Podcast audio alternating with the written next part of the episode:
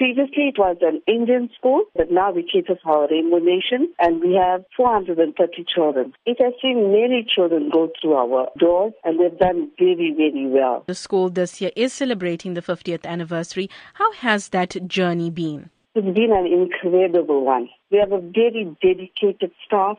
And so we've seen, like, I think this is about our third generation of children. And so it's such a wonderful experience to be going through this with them and to know that so many of our children that we've taught have gone on to make such successes of their lives. What are some of those success stories? One of our children, Lee Nike, that actually won an international award for chartered accounting. We have children that have become doctors, and there's so many success stories like that. And it's such a beautiful feeling to know that we have set a foundation for them. But although the school has attained many success stories, there are mm-hmm. some challenges that the school faces. Talk to us about those challenges. Yes, definitely. There's lots of challenges that we face. The main one is about funding. In the Bayview area, we service a community with very low sub-economic conditions. Many of our parents are unemployed. Many of them are living off a social grant, and they are really battling themselves to put food on the table. As a school, we find it so difficult to recoup our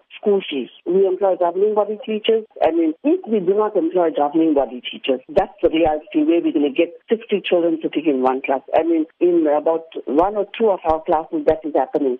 We paint our own cleaner. We have no security system. We paint our own class, and it's very difficult. So the, the major challenge that we want to do a media center at our school. We want to revamp our library. We want to cover our assembly area. We want to build toilets for our grade R children, our little four-year-olds and five-year-olds, and so many other challenges like that. And so in celebrating our 50th anniversary, we're trying to get as much of our ex-pupils together as possible to come and give back to the school.